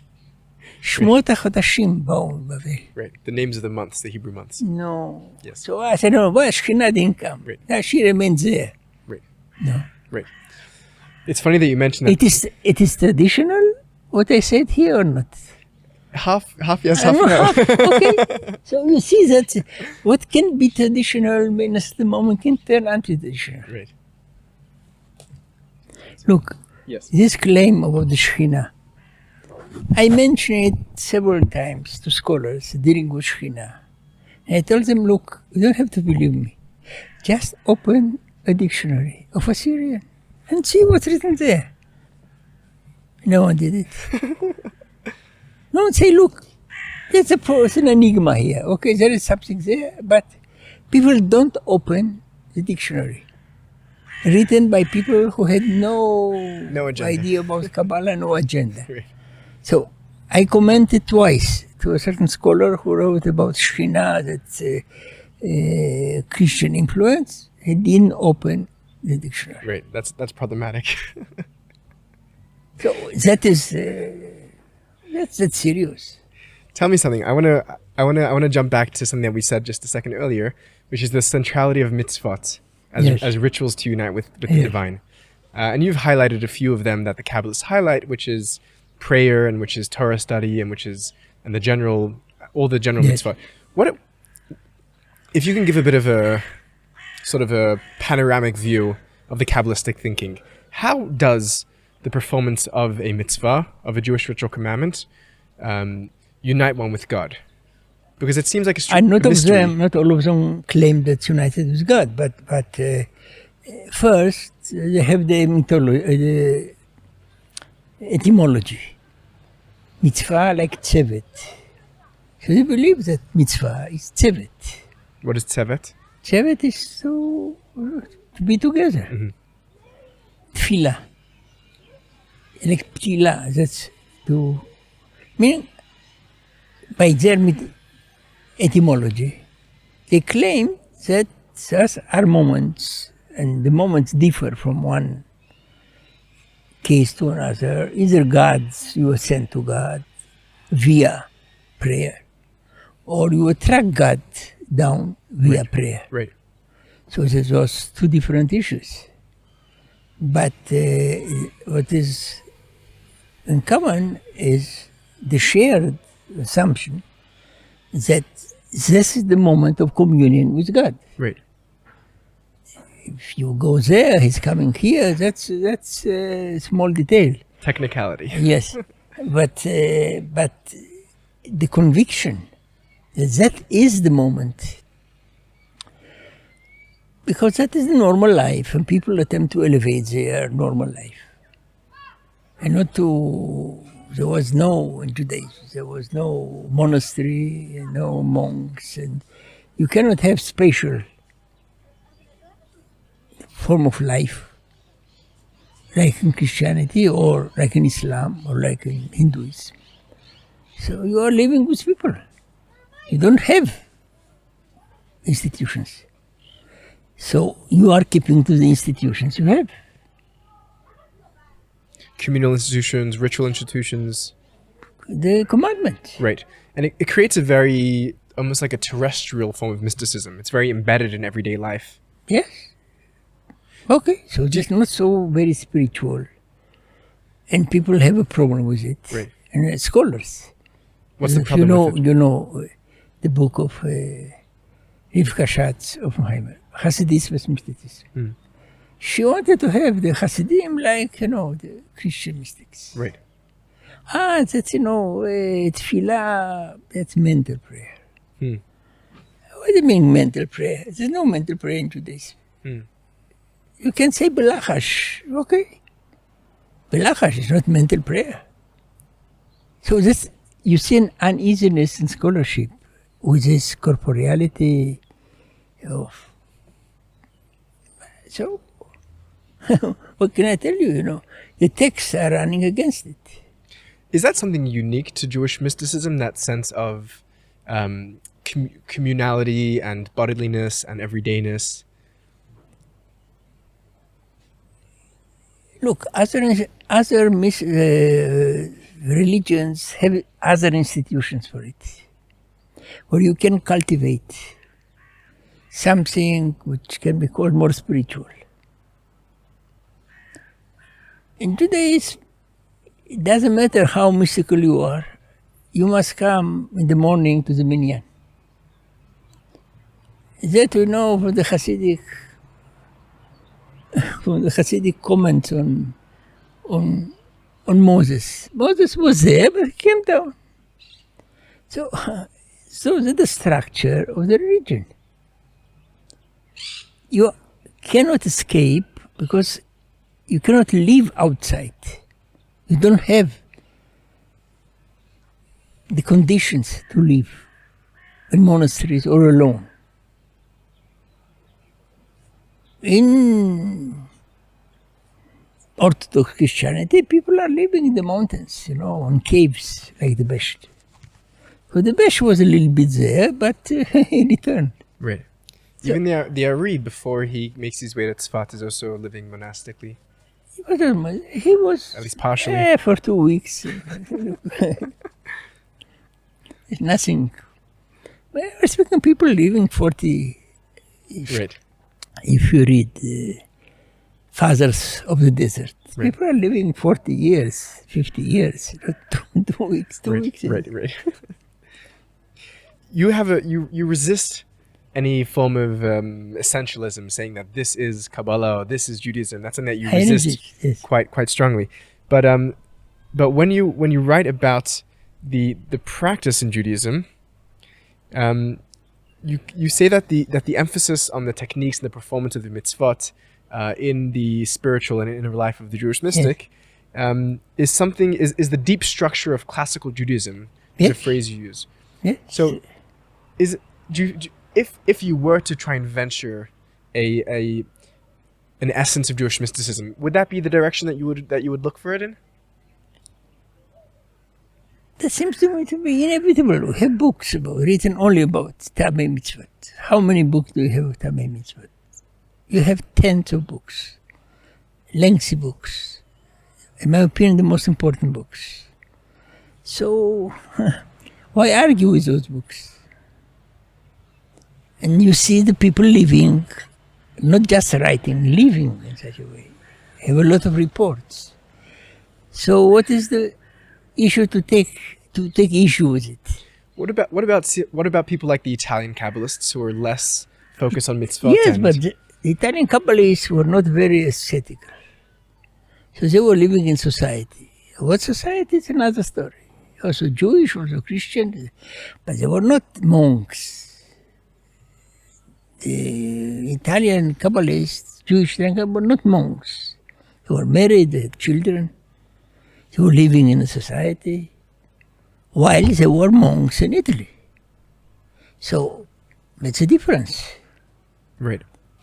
And and and also you point out that they never really did become part of mainstream Jewish mysticism. They did become mainstream, but uh, for other reasons. But but uh, because they were acculturated to a powerful culture, and people today don't like it. But if you look to themselves, all of them were buried. married. Buried. All of them, I assume, keep the commandments plus minus. We don't know. They are not excommunicated. Right. We don't hear about uh, being heretics. Right. So, Right. so Italian Kabbalists were different, but not, not all of them were different, and they were not so different. What do you think of the Italian Kabbalists' perennialism? Yeah? Their perennialism. I don't accept uh, perennialism as a way of thinking. Uh, I believe that's uh, an invention.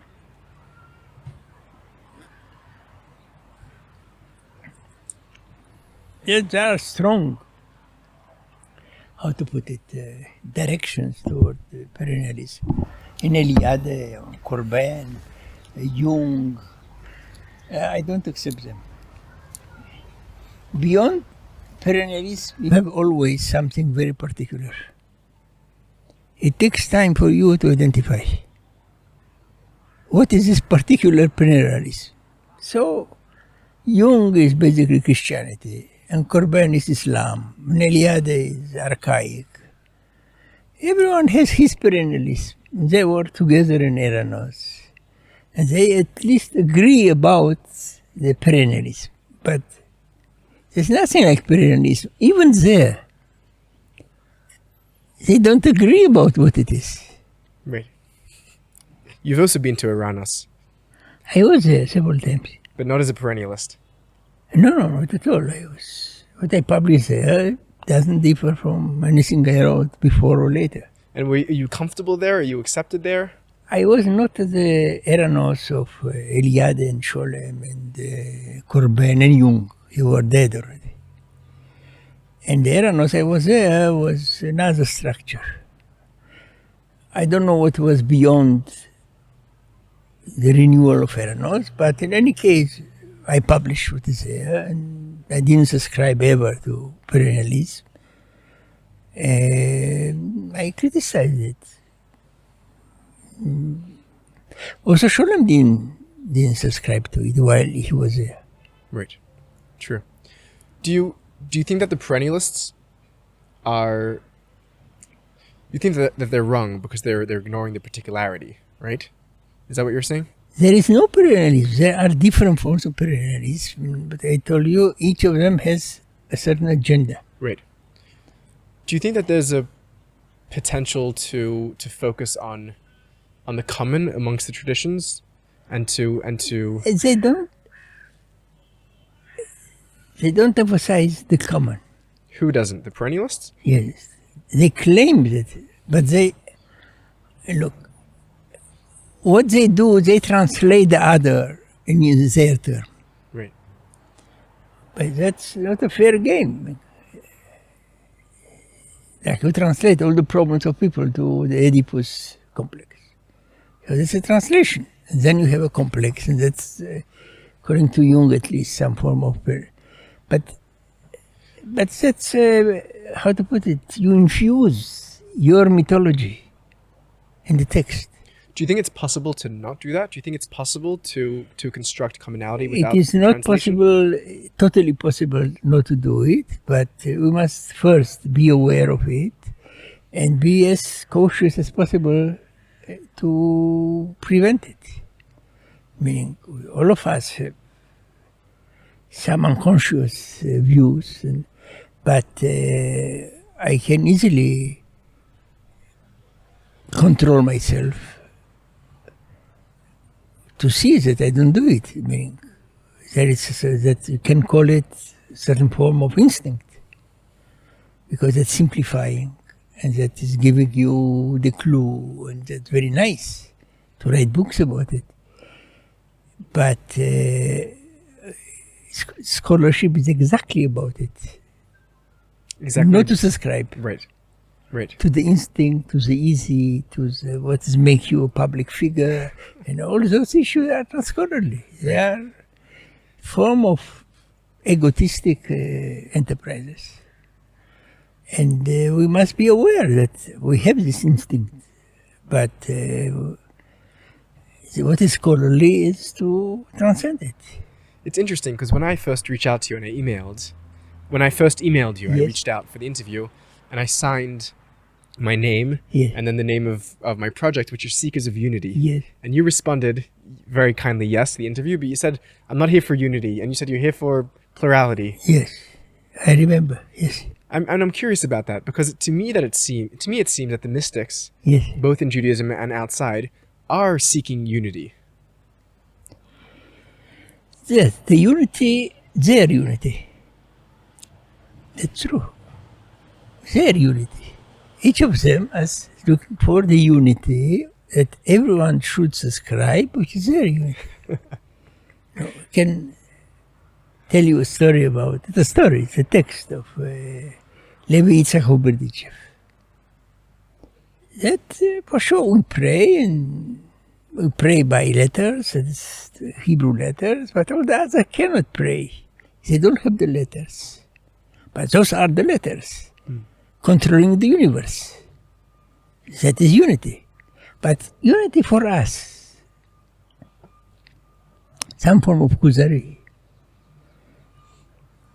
In the moment you say that unity for me, and don't say it is unity, and you deny to the other very explicitly.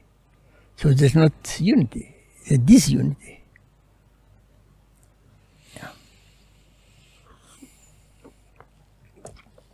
That's that's certainly true of many mystics that are doing a very particularistic, ethnocentric, uh, ontolinguistic form Yeah. of their own unity. But but I think there are some characters, and I think you see them coming out of the Italian Renaissance, Jewish characters, that are trying to do something more expansive, more universal. You are right. There was such a tendency, which is a Greek tendency. Greek, because the Greeks believe that they have the explanation of the cosmos. And this Greek uh, approach exploded again in the Renaissance. And their claim was not that the universe, they say, ah, the Kabbalah is very nice. They are telling us exactly the Christian so we must translate the Kabbalah. Right. That's what they're doing. They're Right. translating. Right. So this expansion is not exactly universal. It's very particular. Right. Those those that are starting it, Yes. like Pico and Ficino, are doing that. But those but the Jews that take it back from them are not trying to read Christianity into Kabbalah. They're trying to read Kabbalah outwards to the world, right? I don't say that automatically all of them are the same. Uh, you know, you mentioned Renaissance, so I told you Renaissance is very, very Christian. What about someone like Herrera? He's not a Christian. Like? Herrera, Avram Cohen de Herrera. He's not uh, universalistic. He's philosophically oriented, influenced strongly by the Renaissance, and attempted to be more, how to put it, uh, universalistic than others. But uh, Luria is the real truth, which must be interest. So there's no difference between him and the Christian Renaissance. He attempted to be a Jewish Christian Renaissance. Right. that's, a, that's a well. That's a good way to put it. Do you think that there's anything? Do you think that the mystics say anything true about reality? About? Reality? I don't know what reality is, so I cannot tell you, you know, for sure that they are saying something true because they are part of reality. Even if they imagine everything, that's still part of reality. What do you mean you don't know what reality is? I simply don't know. reality is changing. What do you mean? Reality in a certain moment, reality is uh, is static. It's not changing everything. Well, but you just said something about reality. You said that it's changing. You know something about reality. So, if you like to say that reality is changed, it's fine. But that we know from you know from astrophysics that everything is changing, including the laws of nature, which are changing. Right. But the Kabbalists are making metaphysical truth claims about reality, They, aren't they? yeah, are, they do. Right. So, Um, I'm curious. Do you think?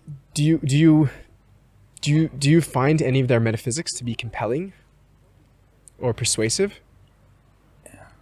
look, for me, metaphysics, like theology, are another need to offer meaning and even to transcend by creating an alternative reality. Today, it's not exactly in after Nietzsche and others to speak about uh, metaphysics was philosophically speaking in decline in the last 150 years or something like that. So people are reticent about and they are turning much more to language. Right. Not that the language is uh, much better, but so they are criticizing also language. Do you have no need for meaning? Yes, I assume that in family and you know. For sure, there's meaning. Or the, the problem with this meaning is uh, how to put it atemporal, universal. Sure, that Uh, I would like to finish a book. It's meaning, but it's going to disappear afterwards. Without meaning, people don't do too many things. Do you find meaning in the Kabbalists after spending your lifetime studying them? I don't know if I find meaning. I found, uh, I would say, joy by doing it. I enjoy it. I don't, you know, I go in different directions and I enjoy the fact that it's different. Discover new new views. You like to call it meaning, I don't know. But What do you enjoy about it? first, I learn something new. That's very, very important. Otherwise, I could stop writing many years ago or to repeat myself all the time. So, why to write is a very difficult experience. I mean, you must read and the others and argue, and so it's a difficult issue. But I do it because I enjoy. You enjoy. You're still, you're still curious, and you're still, you're still passionate fact about. I'm writing books Right. based on new material, Right. and I hope also new approaches. Shows that I enjoy it. Otherwise, they won't do it. It doesn't get boring after a lifetime. Don't you feel at a certain point that you've seen everything already? I didn't see anything. I know for sure that I didn't see. I mean, I have no illusion that I did see. And even if when I reading, when I'm reading again, I see that uh, I have another view than 40 years ago. So it's all the same. Right. Yeah. You you re- you republished recently a new work on on Abulafia, after you've already Did the new work, Right. and I hope to publish more right. What unknown material Can I ask what are you working on right now that's exciting for you? on a book on Hasidism. Can you be a bit more specific? It's not a specific uh, book, but uh, with the emergence of Hasidism, and why Hasidism succeeded. The question is uh, not how has Hasidism emerged, but how has it succeeded. You can imagine some few people, Besht, and some students, and the students of his students, so what? The problem is how something like that became a movement. It was a text that's immaterial. The text actually didn't affect it. So there is something in Judaism or in Ashkenazi Judaism that allowed it to emerge and to succeed up to today. So that is the issue, the real issue. Not if it's coming from Sabatanis, it's coming from Luria, it's coming from there. That's an important issue, but it doesn't doesn't answer the question why it succeeded. Why did it succeed? Because they were Ashkenazi. It's a bit racist. It's a great, it's a great, it's a great discovery. It's the great discovery is that the that the Chassidim were Ashkenazim. Yes. you know that people claim that it was a, Sidur Sfaradi. True? Right. People checked it. I'm assuming not. And Minhag was also Sephardi, right? Not so sure. Open it. We'll see. In, you know, on Kiat Shofar. All the angels there. That's pure Ashkenazi. That's found among Sfaradi. When you say Ashkenaz, you mean all the way back to Chassidi Ashkenaz, Yes. right? So that's very important. It's Right. an important moment, not just a detail. Sure, It's not a nusach. sure. Okay, for example. So, But what's the significance of them being Ashkenazi? Why does being Ashkenazi contribute to their success? There are many non-successful Ashkenazis. and that's a long story. There's not, there is no one single. But you're saying because they were, because they were part of the culture which they were working They're in. part of the culture. Yes, That's what you're saying. Is part of the Ashkenazi culture because it's Ashkenazi. eh? It's very simple. and and because they were at home, they were able to be to be picked up. I believe it's a simple question, also a simple answer. And previous movements, See me? previous movements, they they weren't indigenous to their own cultures. I don't, I don't want to generalize. I'm speaking about a movement which exists already 250 years or more. Right. Okay, so that remain part of the culture, quite powerful, and despite all the attacks and the Moderna and whatever. So why not attempt to understand it? Why? But do you think that that fully answers the question? I mean, there are many movements that are indigenous to a culture that don't go anywhere. It's, it seems that there doesn't. It's not my business. No, but it seems like you haven't answered the question by saying that they're Ashkenazi. It, it seems that I know. I, I shall ask in the. I shall answer in detail. You know. Not that, uh, the book is not about uh, a title. You know. I mean, I gave you an example. No? yes, I hear. An example which is assuming that that is not Ashkenazi. The example par excellence. But I'm asking that being Ashkenazi itself is not enough of a reason, seemingly, for, for the incredible success of the Hasidic movement. It seems that there may have been something Depends else. how do you understand Ashkenazi. I'm sure you don't know your culture, Ashkenazi culture. You don't know it. So what do you? You read the Eleazar of Worms? no. No. So okay. so enough. So what do you? You like me? You like to make, make you a list of what you didn't read? Ashkenazi. what are you meaning when you say Ashkenazi? It's many things. It's not uh, one. You know the best read Sefer Raziel Malach. Sefer Raziel Malach is 80% Ashkenazi. No scholar opened the book to quote one line. And the book, the best studied. Why? It's not important. It's not Sabbatian, it's not Lurianic, Right. It's not exciting. but there you have there. And Eleazar of Worms and other texts which are Kabbalistic texts which are not Ashkenazi but influenced by the Ashkenazi. What What is the genius of Ashkenaz? I, I don't say it's a genius. I say that's an inclination. That's a traditionalist. Traditionalist. But inclination is enough to explain the the But that's huge important. success. It's not everything. Right. And I don't claim that uh, Hasidism is the Hasidi Ashkenaz. For sure not. Right. But they are still part of the same culture. Right. Right. And not to ask this question seems to me to be bizarre. Right. Right. So maybe my answers are going to be partial. Okay. Right. Because to me, it seems that that Hasidism does something, does something which is really tremendous Yes. in their emphasis on on simplicity, on on sincerity. Because not only Ashkenazi. I didn't say that everything is Ashkenazi. Right. There are also Right. that are not Ashkenazi. But we're speaking about why it succeeded. Right. For sure, there are other ingredients which are Kabbalistic and magical. Right. For sure.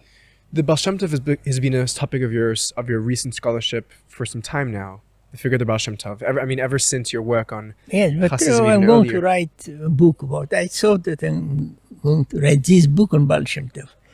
It turns to be on Hasidism. Right, I should right, return to write right, something about right. Baal Shem Tov. Right. I'm, I'm curious, from when you started studying Baal Shem Tov until Yeah. today, how's your thinking about him changed? Thinking about someone who came from a very low background, maybe family, rather ignorant, who was very intelligent and was able to change all the time. And given those changes, he could bring in his circle many people. For sure, he was extraordinarily intelligent and he was what people are calling charismatic. I don't like the term. Uh, he was very important, but I don't believe that that is the answer for the emergence of Hasidism. It is good to answer the first generation, people who knew him. After two generations, uh, people had stories, but the charisma didn't work. And the problem is why people who didn't know him, despite the fact they told very important stories, they still kept with Hasidism. That cannot say because of the Baal Shem Tov. Okay, Baal Shem Tov is good for the Maggid, for Right. Yaakov Yosef, Right. or Yechiel. In his own individual Yes. charisma, right? Fine, Right. maybe a generation more, Right. but but but there was no Hasidism there. Well, perhaps then it was his innovations, what he introduced, his So teachings. the, the issue is why I'm writing it, you know. I have some. I, I did something preparing for your interview because be- because you really have. One second, let me just adjust this closer to you. Are you enjoying the conversation? Fine. I see you, they, have done a lot of work. I, I appreciate that you that you see that. Um, I did. I, I think you're an important scholar, and I wanted to give the time that it deserved to prepare for it. Part part of the challenge of, of interviewing you, um, as we said earlier, is is how many themes that you that you've that you've covered and you've and you've discussed in your work. And I was a bit nervous sitting down with you of, of what exactly to discuss. So I went around to some of your colleagues and students here, and I asked them, I'm going to be sitting with Professor Idel. What should I ask him? And I got some I got some interesting questions from them. Yeah. I want to do a bit of like uh, what they call a lightning round. I'll ask the questions, and you and you give, can give a short answer to each question. How does that sound? She'll try. We'll try. Good. so the first question is, what is the most important thing for you in your research? That I enjoy it. What What do you think is your most important article? maybe Masmur is a small article named Amakshavara Ashalail. The, the evil thought of God. Evil thought of God. Yes. Which I was sure this was not, never going to be published. And it was published immediately. And then it became a book, Primeval Evil. Why is that your most important work? Because it gave another line, historically speaking, uh, Scholem claims that uh, Gnosticism, my claim is that there are some elements which are Zoroastric. Hmm. And that Scholem thought in Tishby that uh, Luria invented all this vision of catharsis. Right. And I believe it was found much earlier. Following up on that theme, what's your What's your most important book in your estimation? I believe most important book is the book on Messianism, which, in my opinion, didn't receive enough attention. I loved it. But if you look, people still are writing books named the Messianic idea. as if there was a messianic idea. Right. I think, about scholars. I don't speak about. It's very bizarre for me. Uh, not that they are allowed to do whatever they want, but at least to Acknowledge. to, to not to acknowledge, at least to explain Right. why there is a messianic idea. Right. Right. So and so you're saying that was the that was the the most important point that you were trying to make there. Yes. Um, what do you think of the the general state of mysticism in the world today in the public? Meaning, uh, what happened? Ideology declined. Uh, the economic situation is much better. People attempt to escape dangers. So that's escapism. People can afford to do it. Earlier they didn't. Earlier they had other alternatives. And you can see how people are shifting from an ideology to mysticism. You think it's because of the the plentifulness that we have and, and the desire to escape? I see that, uh, look, two big attempts uh, in the 20th century, uh, communism and capitalism, actually they were ruined by reality, if you like to call it so. So people don't believe in it. Right. So they're looking for something different. Right. And mysticism, not only mysticism, but mysticism is one of the roots. Do you feel like you were maybe disillusioned by ideology because of your upraising in, in Romania? Yeah, I was disillusioned uh, already in Romania, meaning uh, my claim is that I never met a communist in Romania. I, I studied the communism, but by people who didn't believe in it. They had to teach it. Right. After a while, I believed at the beginning. and Afterwards, I understood that already in Romania, that's not. So my disillusion is not here. It was already there. Right. Why do you think that Kabbalah as a field of research is so successful today? Because mysticism is successful. So also the scholarship is it's exactly the same. Unfortunately, from time to time, they overlap. Unfortunately, Yes. what does that mean? Uh, People, you know, take too seriously the claims of the mystics as scholars. Scholars take the claims of mystics Yeah. too seriously. Can you give me an example? No, it's better not to give examples, but unfortunately, there are many. No, I didn't mean an example of a name. I meant an example of an idea. No, I prefer not to answer the question. Okay, sure. Um, what do you What do you enjoy outside of Kabbalah? Uh, well, in different parts of life. I mean, it's not exactly uh, one. One's music, chess. Now, family. You're, you have grandchildren. Yes, They they give they bring you nachas. Very much. I'm glad to hear. Um, what's your What's your perspective uh, in general on the on the contemporary state of the scholarship of, of mysticism and Kabbalah? There is too much. Too much scholarship. too much scholarship, which uh, is a problem because people cannot read It's too much to read. or read superficially, and then create a lot of uh, disputes and a lot of waste of time.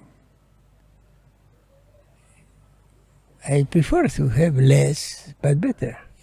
What's the remedy? How did you get How do you get to that? No remedy. Is that a structural problem in There's the? no no remedy. The problem is very deep because also the university is encouraging it. Not only a personal story. It's Right. Encouraging everyone to write. yes, to write, to publish. Right. It's funny because the sages of the Talmud, when they bless each other, they bless that they should have many students. They should increase the scholarship. Yeah, but uh, look, situation. Not that I say that everything is bad. You know, for sure not. They are very fine scholars. But uh, ask in general. Right. Who was some Who was some some promising scholars that, that, that you see on the horizon? I look to answer, you know. There are, there are many, and everyone believes that he is, he, she is the best. Um, what what has changed if you're looking at the field of, of the scholarship of Jewish mysticism from when you started until today, both both for the good and the negative? Very simple. Meaning, once it was one idea dominating, and it was Scholem. People can dispute with Scholem, but it was Scholem. Right. Now there's nothing like that. Everything is much more open, much more diffuse. But you're a fan of diffusion and plurality, and I have no problem with it. I said it's fine. but you say but you're saying that the that the that the the extent of it is maybe too much. I was very specific about what is too much. That people too much is created and written hastily, Right. and people are reading superficially, and then there are disputes. Too much quantity, not enough quality. Yes, that's Okay, I got you. that's the issue. Not, Yeah. I didn't say that too much is by itself bad, but when people didn't have time, I studied at least 20 years manuscripts. No one is studying one year. But you do point out the the internal plurality and diversity is now a positive thing. That is fine. Right. That is for sure. You're happy with that. Do you see that same trend in other fields of mysticism, or is that something that's you happening specifically in Jewish mysticism? I by now don't follow follow too much what happens outside. Right. I'm still reading the same people, McGinn and Dupre, and that I knew, and uh, uh, only occasionally I I read something going outside. For sure, you can see that people became much more, how to put it, practical, uh, dealing with neurology or this with what? neurology. Neurology, right? I mean, uh, that I see something Right. new. Right. It's interesting. Out of out of really all of the scholars of Jewish mysticism that I've read, you engage most with theories of mysticism, with with um, with the methodologies of the study of mysticism. Yes. It's a it's a fascinating field and subject of its own, which I think is is undervalued. Yes, but uh, I am doing it uh, with the help of uh, experts and uh, not by myself alone. Right. Right. Meaning, I had a student who became a neurologist, and Right. we had discussions. And uh, uh, I don't do it alone. You know, to make that. It that. clear. I I don't claim here a hat, and you had. But that that is an important part of research is, is the theories that, that, that yes, that's that's important. I believe that uh, the human structure is important to understand what happened Right, within right. the structure. but not just the human structure, also the theoretical constructs. I don't know how much theory I made. Uh, I mean, I contributed more to the hermeneutics uh, rather than to the theory of mysticism. Right. But you've analyzed theory of mysticism. I analyze from time to time Right. the theories of Scholem Right. or the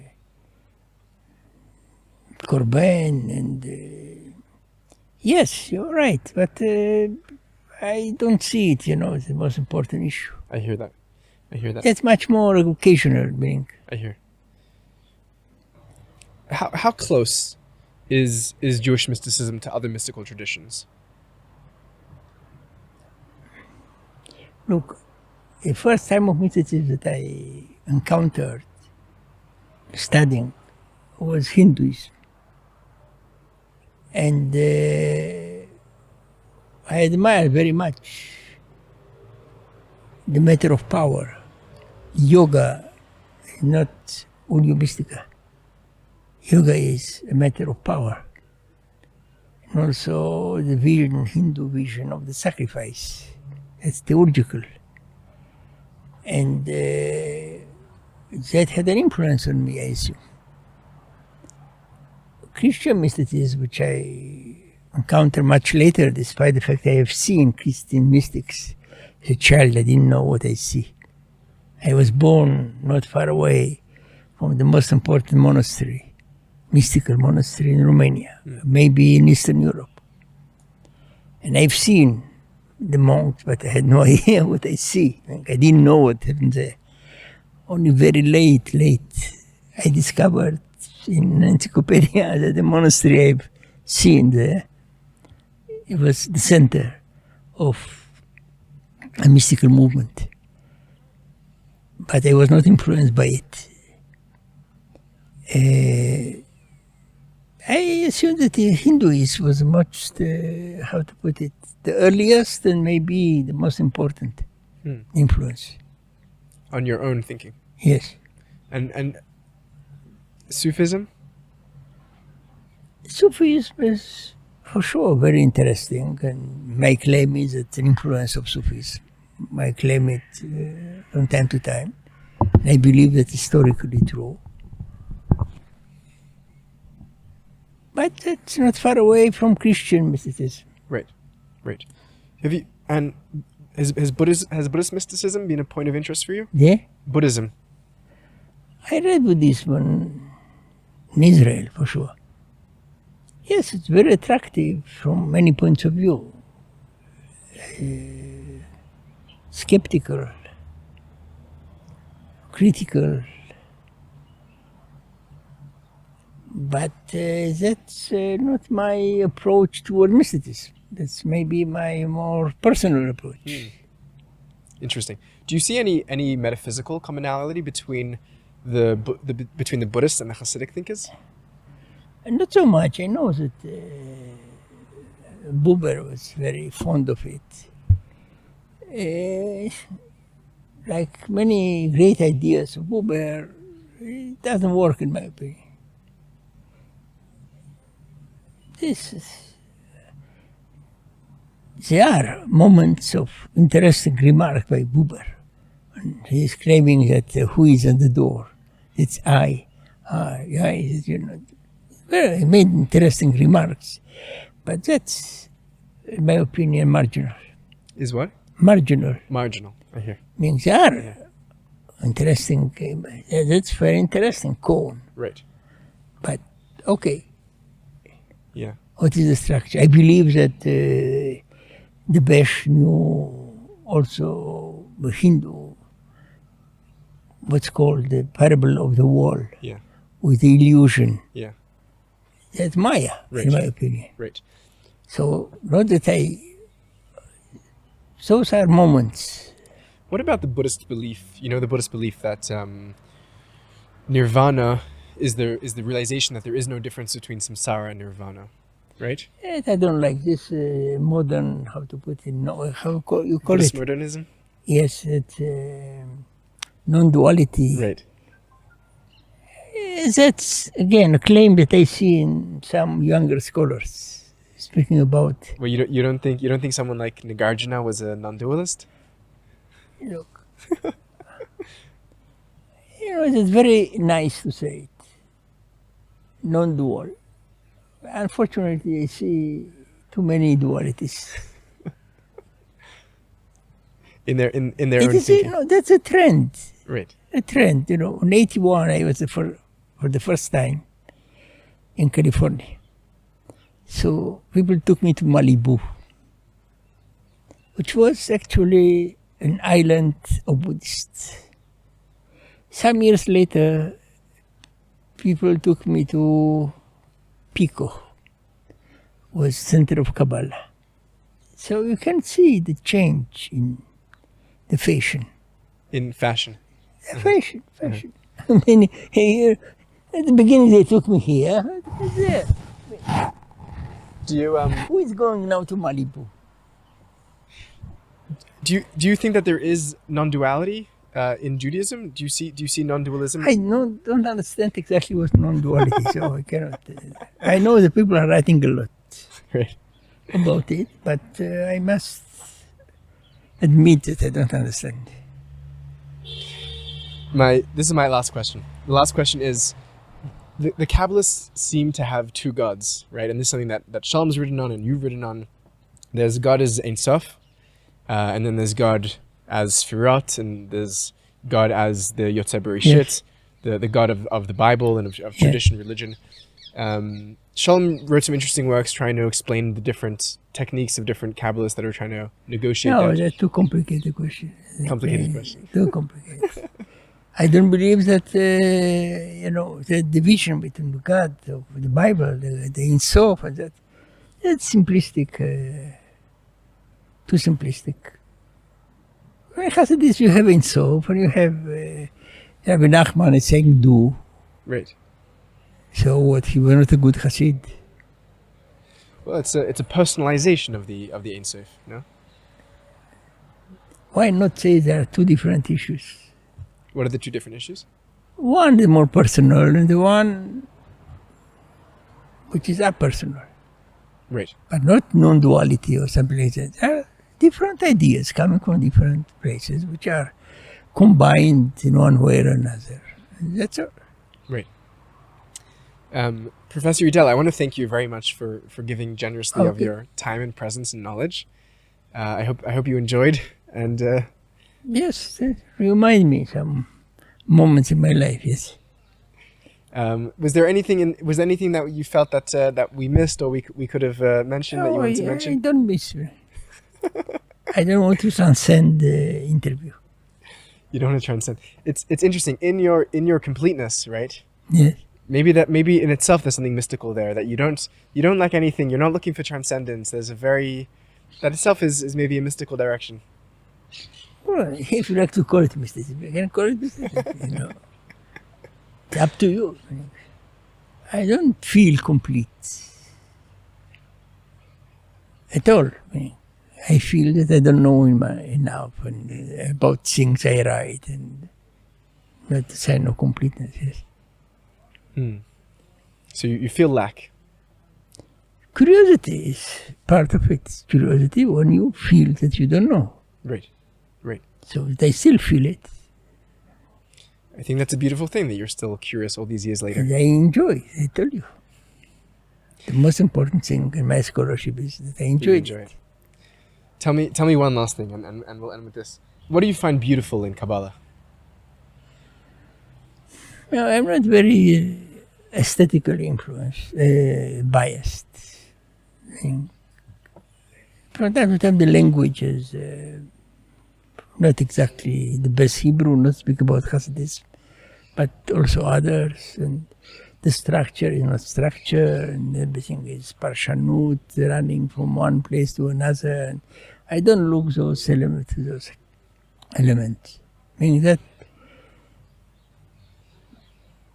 you don't have, you know, majestic edifices, which can be short, but well organized and logical, and you don't find it.